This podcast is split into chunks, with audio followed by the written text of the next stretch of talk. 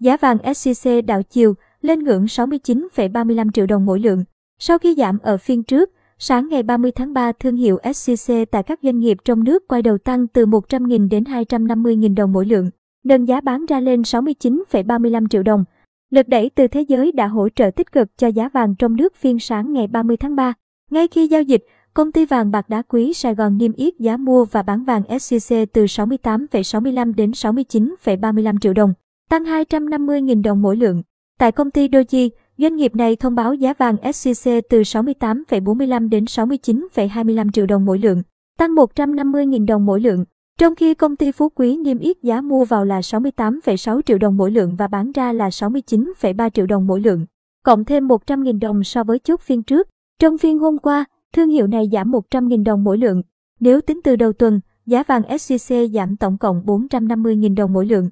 Trong khi đó, giá vàng rồng thăng long của Bảo Tín Minh Châu niêm yết từ 55,16 đến 55,96 triệu đồng mỗi lượng, giảm 20.000 đồng mỗi lượng.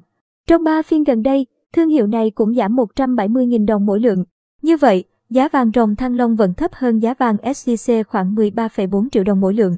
Trên thế giới, đồng kim loại quý này dao động quanh ngưỡng 1.922 đô mỗi ao, tăng 2 đô mỗi ao so với phiên trước. Mức giá này tương đương 53,3 triệu đồng khi quy đổi theo tỷ giá USD trong nước.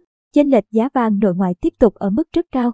Sáng nay, Ngân hàng Nhà nước công bố tỷ giá trung tâm ở mức 23.135 đồng mỗi đô, giảm 16 đồng so với chốt phiên trước, với biên độ cộng cộng trừ 3%. Ngân hàng Vietcombank niêm yết giá mua và bán từ 22.730 đến 23.010 đồng mỗi đô, giảm 10 đồng. Ngân hàng BIDV thông báo giá giao dịch từ 23.725 đến 23.005 đồng mỗi đô, giảm 5 đồng.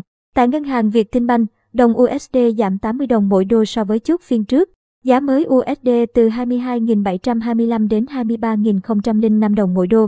Ngân hàng Eximbank niêm yết giá mua và bán từ 22.760 đến 22.960 đồng mỗi đô, không đổi từ đầu tuần.